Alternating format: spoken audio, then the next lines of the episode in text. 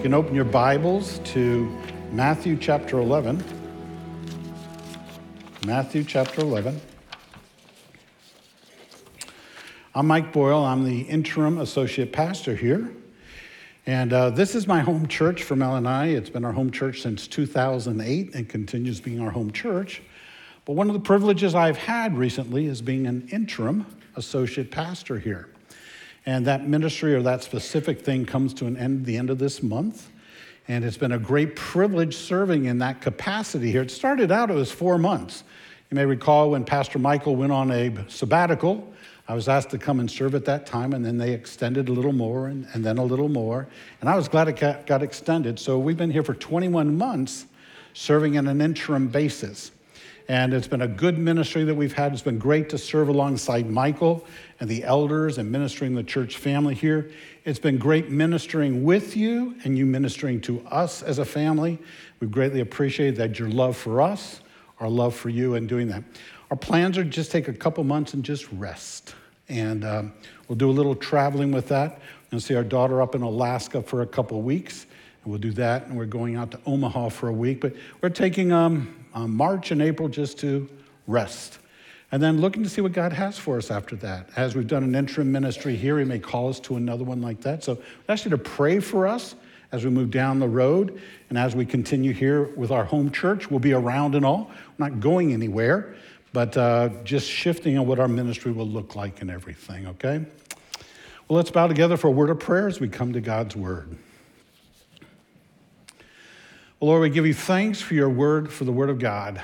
Oh, how good it is that somehow it can wash over our souls, somehow it can fill our minds, somehow pierce our hearts. And in the process of doing that, Lord, that somehow it illuminates, gives us understanding of who we are and what you want to do. We all come with different circumstances today, Lord, and a way that you can work in our lives in various ways. For some of us, it may be a way that we're thinking that you need to somehow renew our minds. For others, it could be on what we're doing, and somehow you need to cause us to stop or start doing something. And for some of us, it could be an attitude in our heart that just sits deep in there that needs to be challenged and even changed. But to know that we're committed to the Word of God and that your spirit can illuminate that word and accomplish its task and ministry for each one of us. So we're committing ourselves to that. We're asking that you do that work, that somehow you can accomplish your task, your ministry in the way that only you can do. And in the process, knowing that that will conform us and mold us and shape us to be more and more like our Lord and Savior, Jesus Christ. And it's in his name that we will pray. Amen. One passage of the Bible I always enjoy reading is in Acts 16. Now, the situation is uh, Paul and Barnabas have been arrested. They find themselves in jail. They've been singing through the night, and as they're singing along, all of a sudden an earthquake comes, and all the gates of the prison open up. The jailer is there, and all of a sudden he realizes that all of a sudden his prisoners have escaped, and he determines it's time to take his own life. And Paul stops him and says, Nobody's left. So they have this conversation, and finally, the prisoner says, I mean, the jailer says to Paul, What must I do to be saved? And Paul just looks at him and says simply, Believe on the Lord Jesus Christ, and you shall be saved. It's that quick for salvation. That's simple. But that idea of believing introduces this concept of faith. And the Bible has a lot to say about faith. Hebrews 11, we're told, without faith, it is impossible to please God. We're told in James chapter 1 Consider all joy, my brother, when you encounter various trials, for the testing of your faith. That faith can be tested and produce endurance. Endurance can have its perfect result that you can be perfect, complete, lacking in nothing. We also get to Romans 4, and all of a sudden, as God's talking to Abraham, he talks about being weak weak in faith. We've probably all experienced that, haven't you? You ever felt like you were weak in faith? You know, those times in your life when all of a sudden you find yourself a little confused about what God's doing in your life? Times when you're a little uncertain about what's happening in your life? Maybe times you doubt what God's doing in life? And sometimes when it gets so bad, you actually despair of what God's doing in your life. Have you ever wondered what Jesus would think of you at that time? Ever wonder what Jesus would say to you if you found yourself in that kind of despair, that time of discouragement, that type of confusion, that kind of uncertainty? Well, that's what we find for John the Baptist. We come to John the Baptist, who's this guy that we know is the greatest, but has a whole life before we get to that passage. Just imagine you're young John. You're about seven or eight years old. You come to your dad and you say, You know, dad, all my friends are named after their fathers, except me. Why wasn't I named Zacharias like all my friends? What a story his dad had to tell him. Well, son, there's an angel that came to me and said, You call him John. I didn't think you should be called John. I was going to call you Zacharias, and I didn't speak for the next nine months. That's why you're John, not Zacharias. What a story. An angel gave him. And then he talks to his mom. So Elizabeth sits down with John and talks with John a little bit, and she says, Well, let me tell you my story. So when I was expecting you as a mom, your cousin Jesus, his mom came to visit me.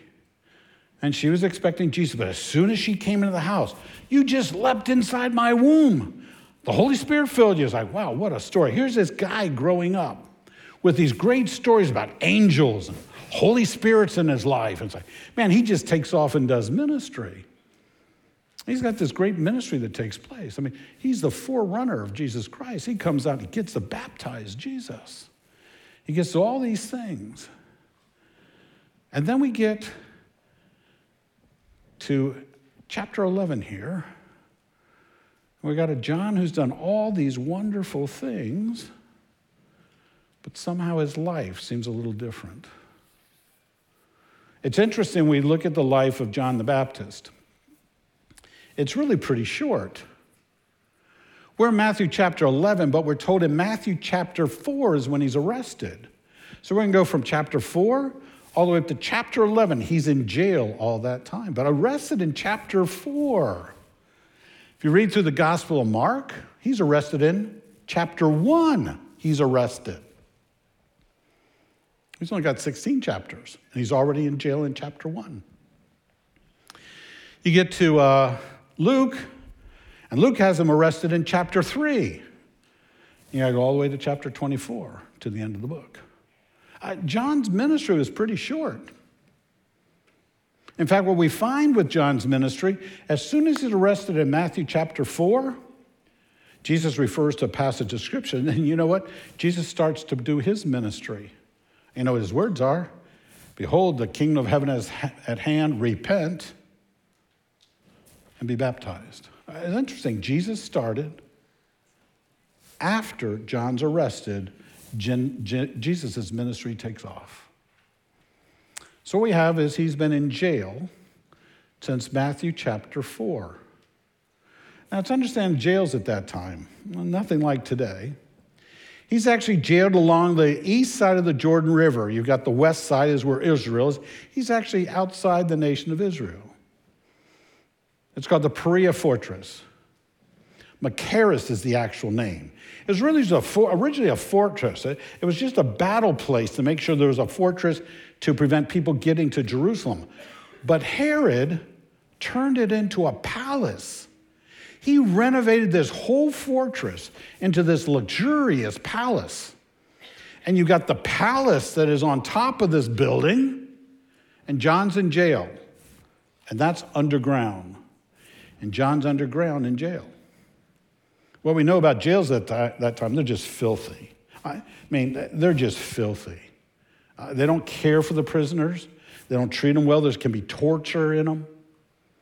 And the other thing, you're in the middle of the desert and they are hot. And John's been in jail. Now we know there's some who say, when the scholars look at this, uh, some will say he was in jail for at least 10 months. Some say he was in jail for up to a year. Some say almost up to two years. We're not sure exactly the time, but think about it. He's been in jail for 10 months to two years in this filthy jail. We know that somehow his disciples are able to come and go because they talk to him in some way, so there is some contact, but that's where he's at. He's arrested before Jesus' ministry ever starts. He's never seen him do anything except get baptized. He's been in jail that whole time. The whole time he's in jail, Jesus is doing ministry. After 10 months, 15 months, two years, John's a little discouraged. Uh, John's in a place possibly of despair. John's just not sure what's going on because it doesn't seem to be going the way he thought it was going to go. And after all those months in jail, after all that uncertainty, whether he's in despair, just confused, all of a sudden we find out he's got a question. And that's where we find ourselves in Matthew chapter 11. Starting at verse 2, here's what we read.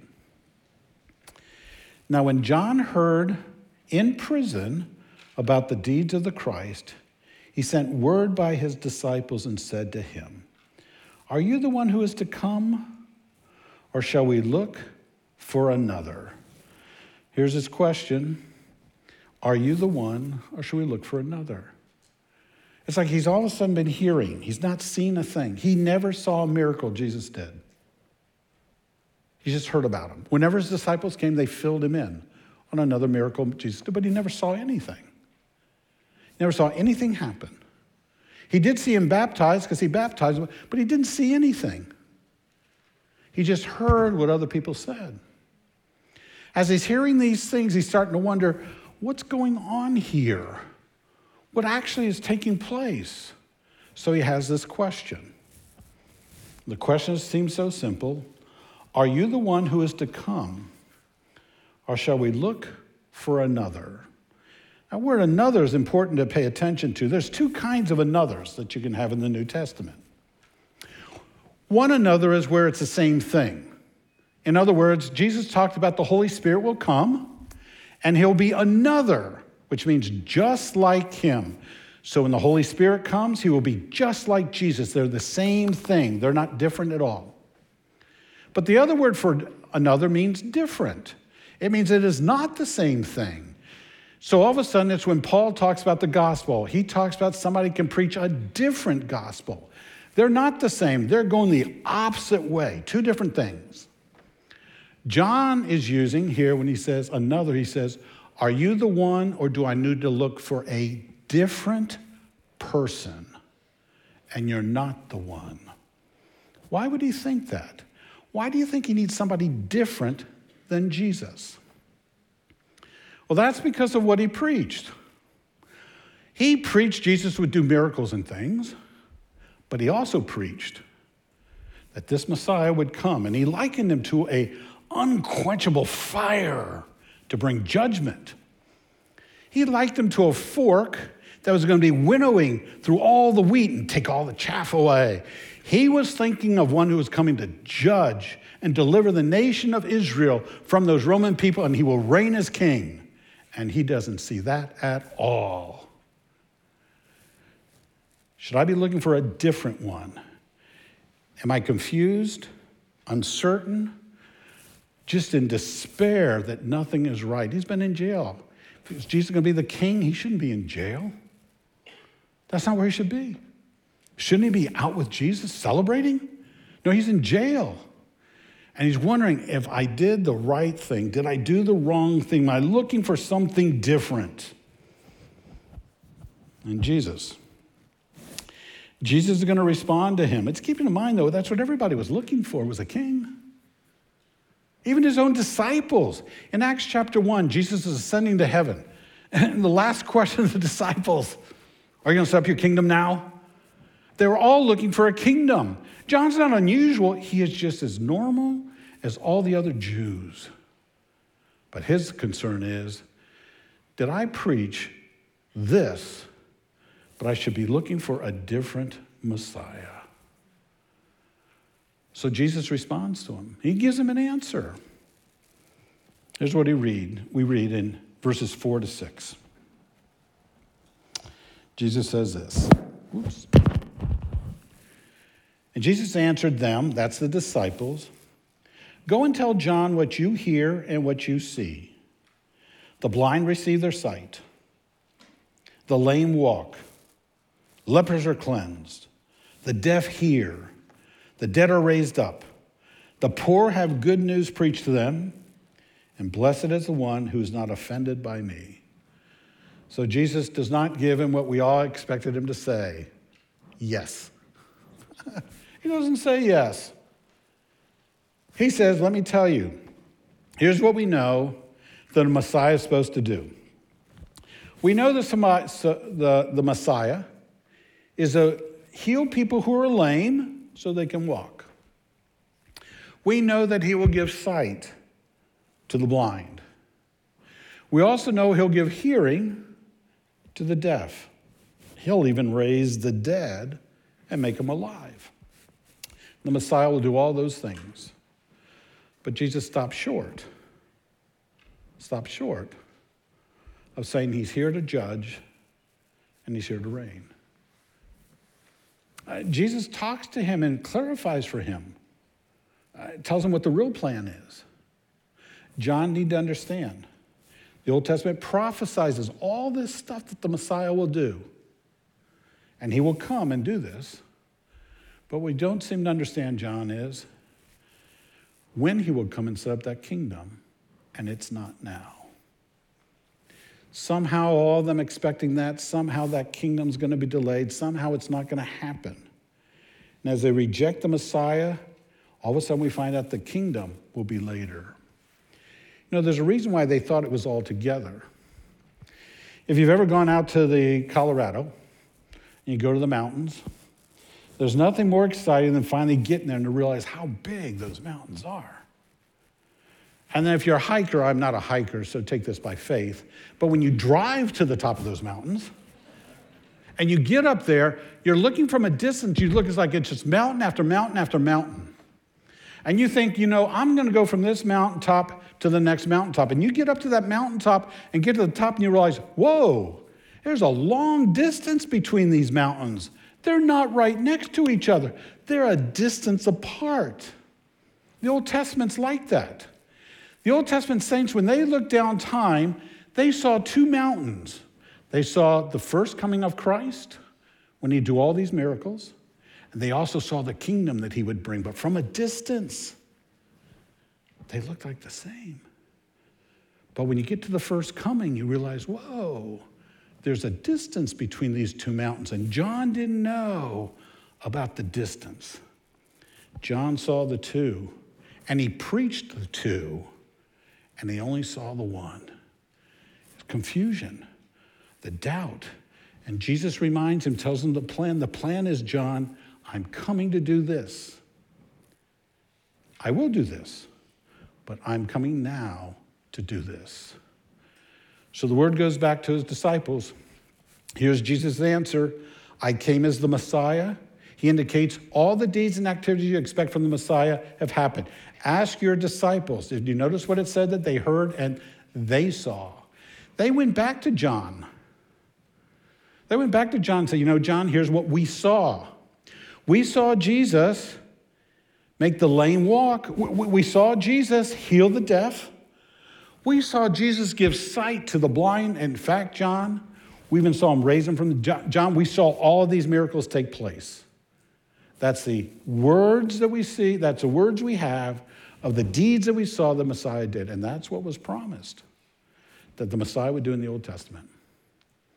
And he sends the words back to this confused, uncertain, despairing follower of Jesus. Now, all that takes place.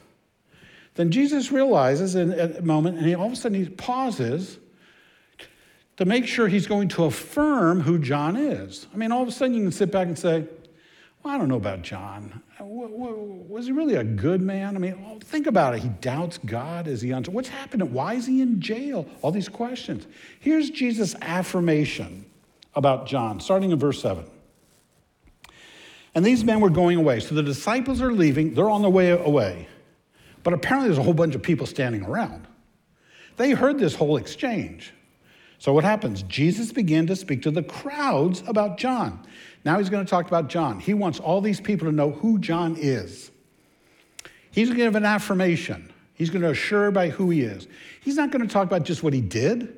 He's going to reach down into the heart, the character of John. You need to know who John is. Here's who he really is. This is affirmation of who he is and affirming that John is the Baptist, the man that he's supposed to be. So here, here's how he begins. As they went away, he said, What did you go out into the wilderness to see? A reed shaken by the wind? Oh, what did you go out to see? A man dressed in soft clothing? Those who wear soft clothing are in the king's palace. But what did you go out to see? A prophet? Yes, I tell you, and one who is more than a prophet. He gives three pictures here. He says these people actually went out to hear John preach. When they went out to hear him preach, one question, well, did you go out to see a reed? They understand what a reed was? Reeds grew along the wadis. Those are those little streams. It's where it is so dry in Israel that the riverbeds and the wadis, as they're called, they're just dry most of the time until the rainy season, and then there's water rushing down them. And these reeds grow in that area. The reeds can grow to 16 feet tall. But you know the characteristic of a reed? It just blows. When the wind blows, it goes every way it wants. Every wind and wave of doctrine. It just moves, it vacillates, you can't hold in control. It just goes anyway. It can even be where it gets crushed and ground, but it just, it's just vacillating. He said, Did you go out to see a man with no convictions? Did you go out to see this vacillating person out there? Is that what you really went to see? I'm like, no, we didn't go to see that. He said, well, let's look at a second place. What else did you go see? Well, we went to see a man in soft clothing. I was like, he had no soft clothing. I don't think camel hair is soft clothing. Uh, maybe it is, but I don't think it is. Soft clothing, the place was he dressed in such a way that you'd find him in the palace of the king. Is that what you expected? Here's the guy dressed in camel clo- uh, uh, clothes made of camel hair. Did you expect him to be in the palace? Keep in mind, he's in the jail underground below the palace.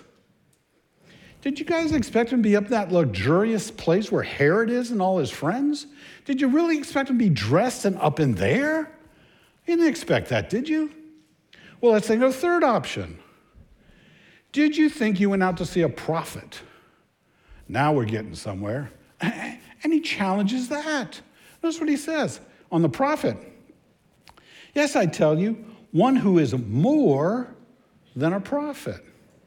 Now, understand what took place at this time. Prophets were all in the Old Testament. Prophets came up to 400 AD. Last one who wrote was Malachi. Everything up to, they're all the prophets. He says that John the Baptist is greater than all those prophets. There's something different about him than all those prophets. He identifies here that you went out there and all of a sudden he is more than just a prophet. So you went to see a prophet, but he's more than even a prophet.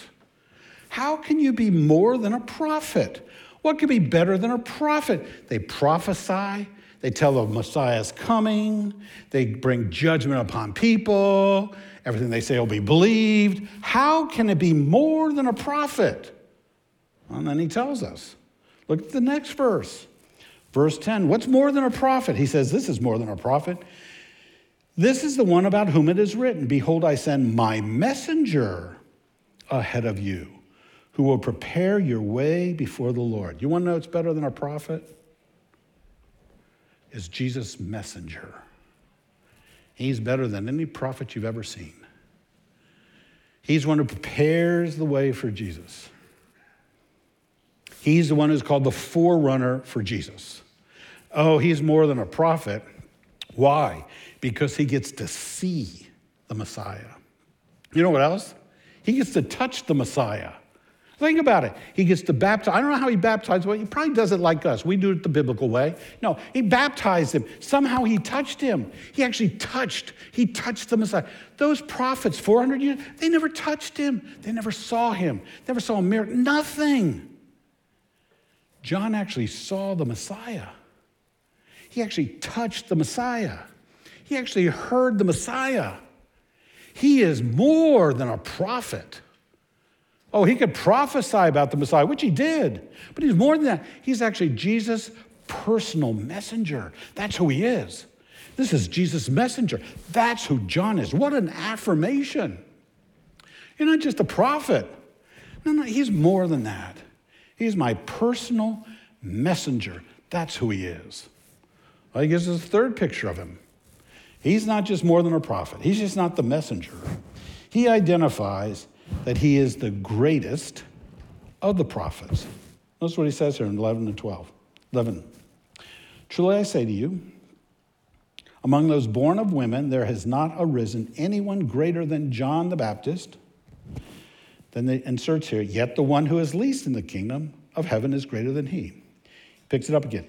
From the days of John the Baptist until now, the kingdom of heaven suffers violence, and violent men take it away. Spiritual battle. Verse 13, for all the prophets in the law prophesied until John. Catch that, until now, verse 12, until John, verse 13. John's a great. He is the greatest prophet that's ever been. Until now, until John. He's the greatest prophet that's ever been. There's been no one like him. Folks, when you think of John the Baptist, you think of all those Old Testament saints you like, you like Isaiah, you like Jeremiah, you like Malachi, you like all those guys. Those are great prophets, but nobody, nobody, nobody is greater than John. He is the greatest. He is the greatest of all prophets. He, he is it. There's nobody like him. But he inserts this little phrase in here. Did you catch this? There's a little phrase there in verse 11. Yet. The one who is least in the kingdom of heaven is greater than John. You're saying John is the greatest uh, prophet. But somehow, the least of the kingdom is greater than John. How can that be? Uh, folks, we're the least. We're the least of the kingdom.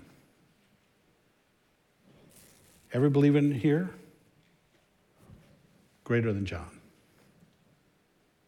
How are we greater than John?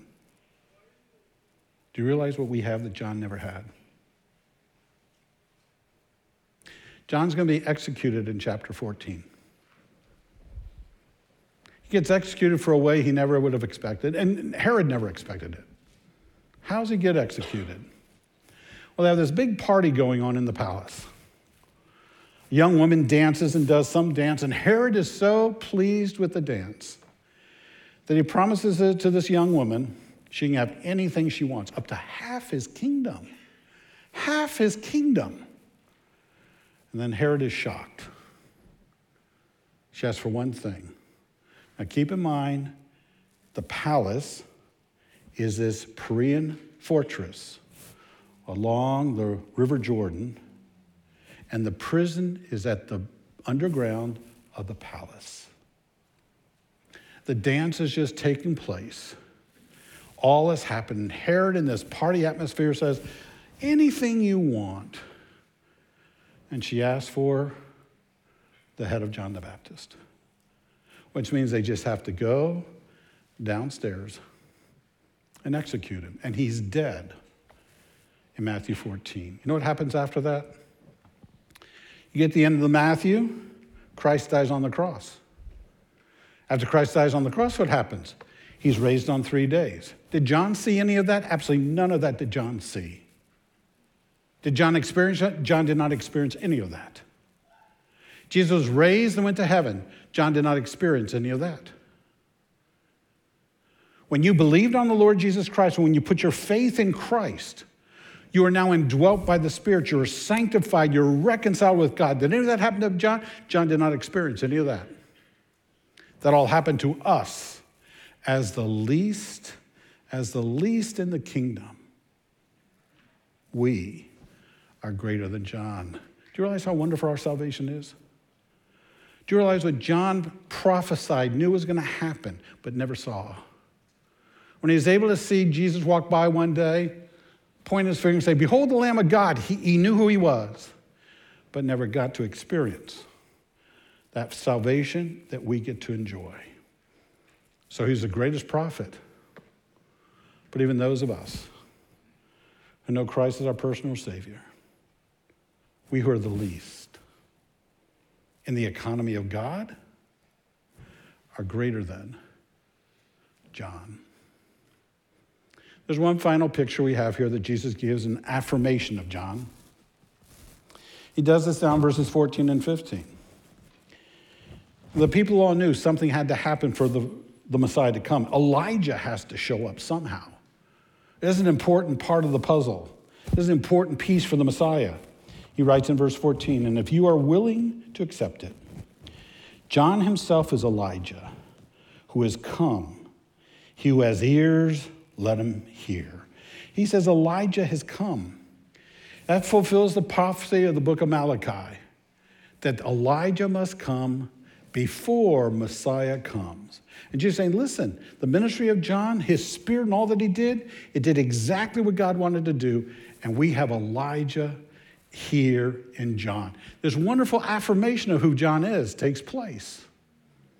And as he does that, he's speaking to this man in jail, discouraged, maybe even disappointed, unsure.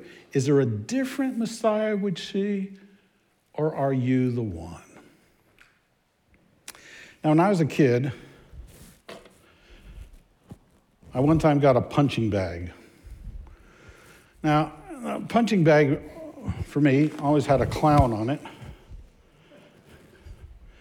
And I'm going to have some help here from one of my favorite granddaughters. So is Callie here? There she is. Come on up, Callie. We're all staring at you.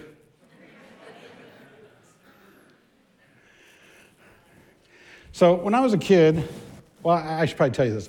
I tried to find one of these. I mean, I went online. I checked all the stores in town here, and in checking them out, I found 36 I could buy. Okay? And I bought one because they're all exactly the same. Wasn't my plan to buy Batman, but it's the only one they had in stock. So we got Batman here. Now I want you to think, I want you to think about this. I want you to think of this as your faith, okay? Uh, just think of it as your faith, okay? That's what we're gonna do. And Callie's gonna help me here because in the way life works, we all have trials that come our way, right? And when they do, we have these light tiles, trials that hit. Yeah, little things that happen every day. We go through them every day, right? Don't things happen every day to you that they're just not in your plans, right? And they just happen every day. Some days, though, there's some a little tougher, and she's going to whack it a little harder. And they're just a little harder. And you know what I'm talking about? They just give heavier trials, and they're heavy and they're harder to deal with. But then, then come the despairing ones. Ready for this one? And they take us down. And we're just down and out. We're just in complete despair. We're, we're just like John, just confused. It doesn't make sense. We can't make sense of it. We're, we're di- discouraged. And all of a sudden, it's like, God, can you do anything when I get despaired like that? And then all of a sudden, like a John, our faith comes back up. Thank you, Callie.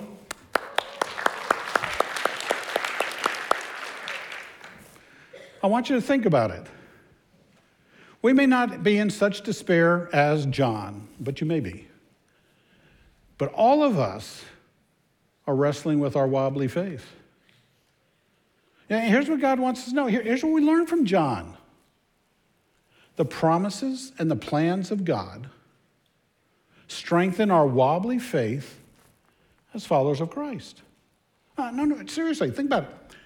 It's the plans and the promises of God that strengthen our wobbly faith. Why, why do I say that? Think of John.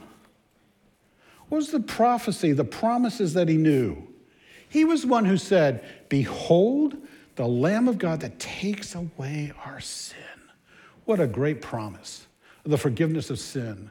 And he knew that. Those promises strengthened his faith. But what he had misunderstood was the plan of God. What was God's plan?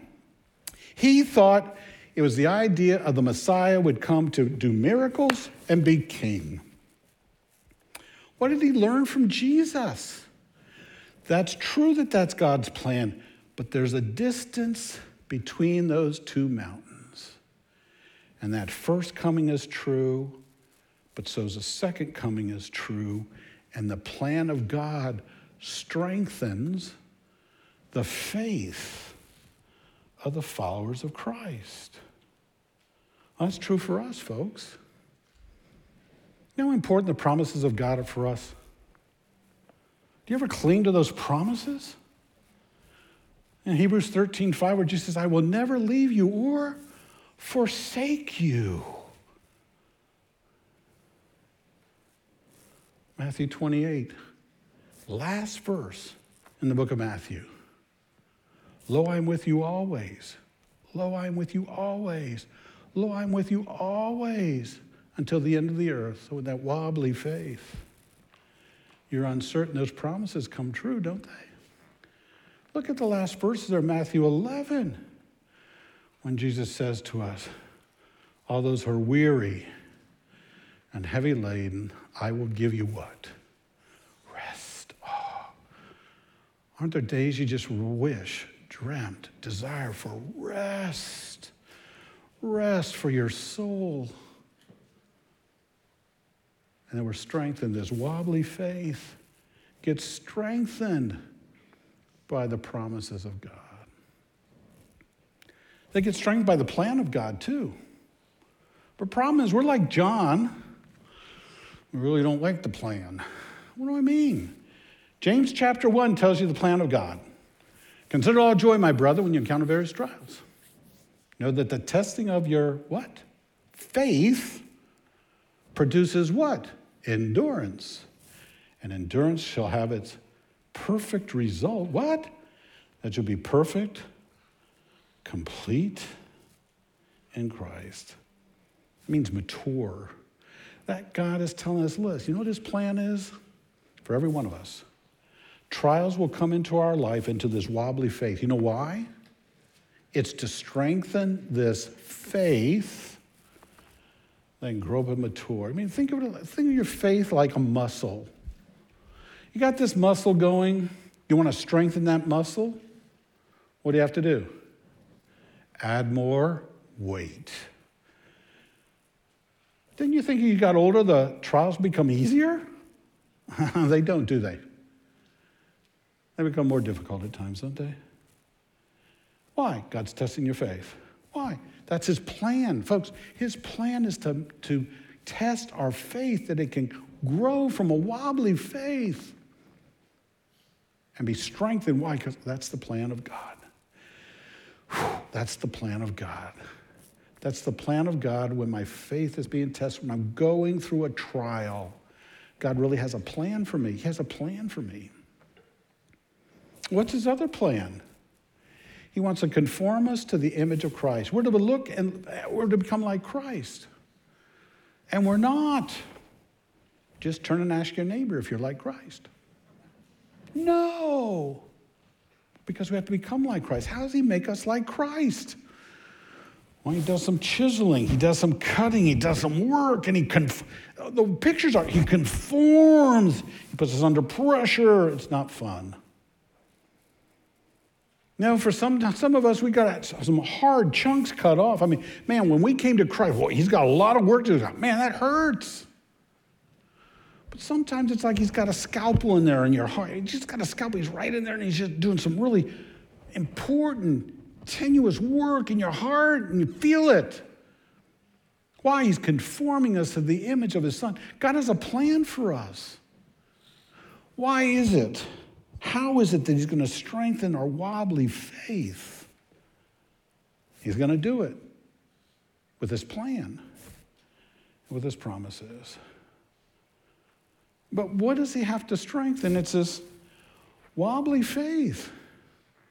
And we just to acknowledge we have a wobbly faith. It's just never still. It's never still. You ever take a, a um, broom, balance in the hand, you know, your hand, you know, you put it in your hand, the handle, You start to, if you stand still, it'll fall over every time, won't it? The only way it stays up in the air is because you're, you're putting tension, you're moving. It's just your wobbly faith. Your wobbly faith. It's always being tested, always being tested, always being tested. And folks, it's just a question of are they light tests? Are they harder ones? Are they despairing ones? I just pause and say, you know, God, here's where my faith is right now. Here's what's going on in my life. Uh, and Lord, I need to be strengthened. I really need your strength. I need to come along with your promises. I need to come with your plans. I need you to strengthen my faith. And, and to do that, to really strengthen folks, uh, we're, we're a church committed to the Word of God, not because we want to be. There's great value. There's great value in the Word of God working in your life to give you strength. And if you're not finding yourself in the Word on a regular basis, the Spirit of God doesn't have a lot to work with in order to strengthen, to strengthen your wobbly faith. Because He uses His promises and His plans from the Word of God to strengthen our wobbly faith as followers of Christ. Know, it'd be nice if this was just true of us, but uh, we're going to look at Romans 4, where all this plays out in the life of Abraham. Romans 4, verses 19 to 21. Here's what we read, okay? Paul writes this. Now, this is talking about Abraham. Abraham did not weaken, there's our weaken in faith, our wobbly faith, when he considered his own body, which was as good as dead, since he was about 100 years old, and when he considered the barrenness of Sarah's womb. So here's the situation God makes a promise to him Abraham, you're going to have a son. Right. I'm 100 years old. My wife's 90 years old. There is no way this body and her womb will have a kid. And it says of him, he did not, not weakened in faith, he considered his circumstances. This is reality. Notice what else it says then. No unbelief made him waver concerning the promise of God, but he grew strong. That's better translated, he was strengthened, which means when you say you grew strong, that seems like something you're doing. I'm going to get strong. That's not what this is. He was strengthened by God strengthening him. He was strengthened in his faith as he gave glory to God, fully convinced that God was able to do what he had promised.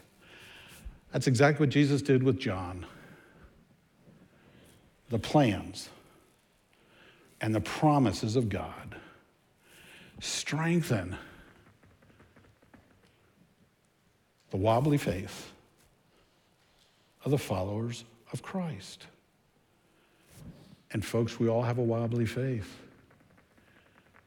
that God wants to strengthen with His plan with his promises since you're a follower of Christ. Let's bow for prayer.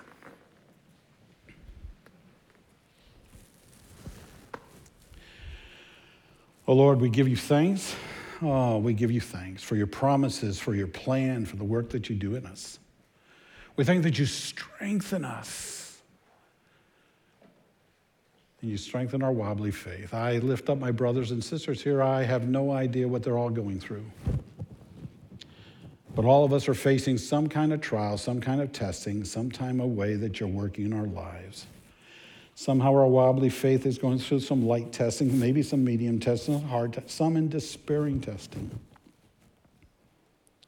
Lord, let us find nurture, encouragement, strength in your promises and in your plans as your followers of Christ. In Jesus' name, amen. You know, one of the good things about communion, it lets us celebrate what Christ does for us. And not just that forgiveness is, oh, that's the good part. But keep in mind, we've just talked about the strengthening that he does for us. This fellowship we have with Jesus Christ, that's what we celebrate in communion. It's to commune, it's to fellowship. As we come to that, it identifies a couple things. We as a church, when we practice this, we practice an open communion. That is, if you know Christ as your personal Savior, we invite you to partake. That is, that you've not just believed in Christ, you understand that Christ died on the cross for your sins. He was raised on the third day, and as a sinner, you believe on the uh, Lord Jesus Christ, and you shall be saved. But it's also a time for us as believers, we're going through trials and some things. We may need to bring that before the Lord and say, oh, Lord, I'm just struggling right now with my faith. I need you to strengthen it, and you bring it before Him. It could actually be a sin you're engaged in. That somehow the Spirit brought it to your attention. Not we wouldn't even talk about it, but somehow in your mind is this flashing light of like the sin you should confess, the sin, and you need to bring that before the Lord. All that before we have fellowship. The idea of fellowship and communion is things are right between us and God. That's why he writes in 1 John if we confess our sins, he's faithful and just to forgive us our sins and to cleanse us. Whew, isn't that a great picture? Cleanse us from all unrighteousness. So we're going to go to a time of silence in preparation for communion, okay? Let's go to prayer.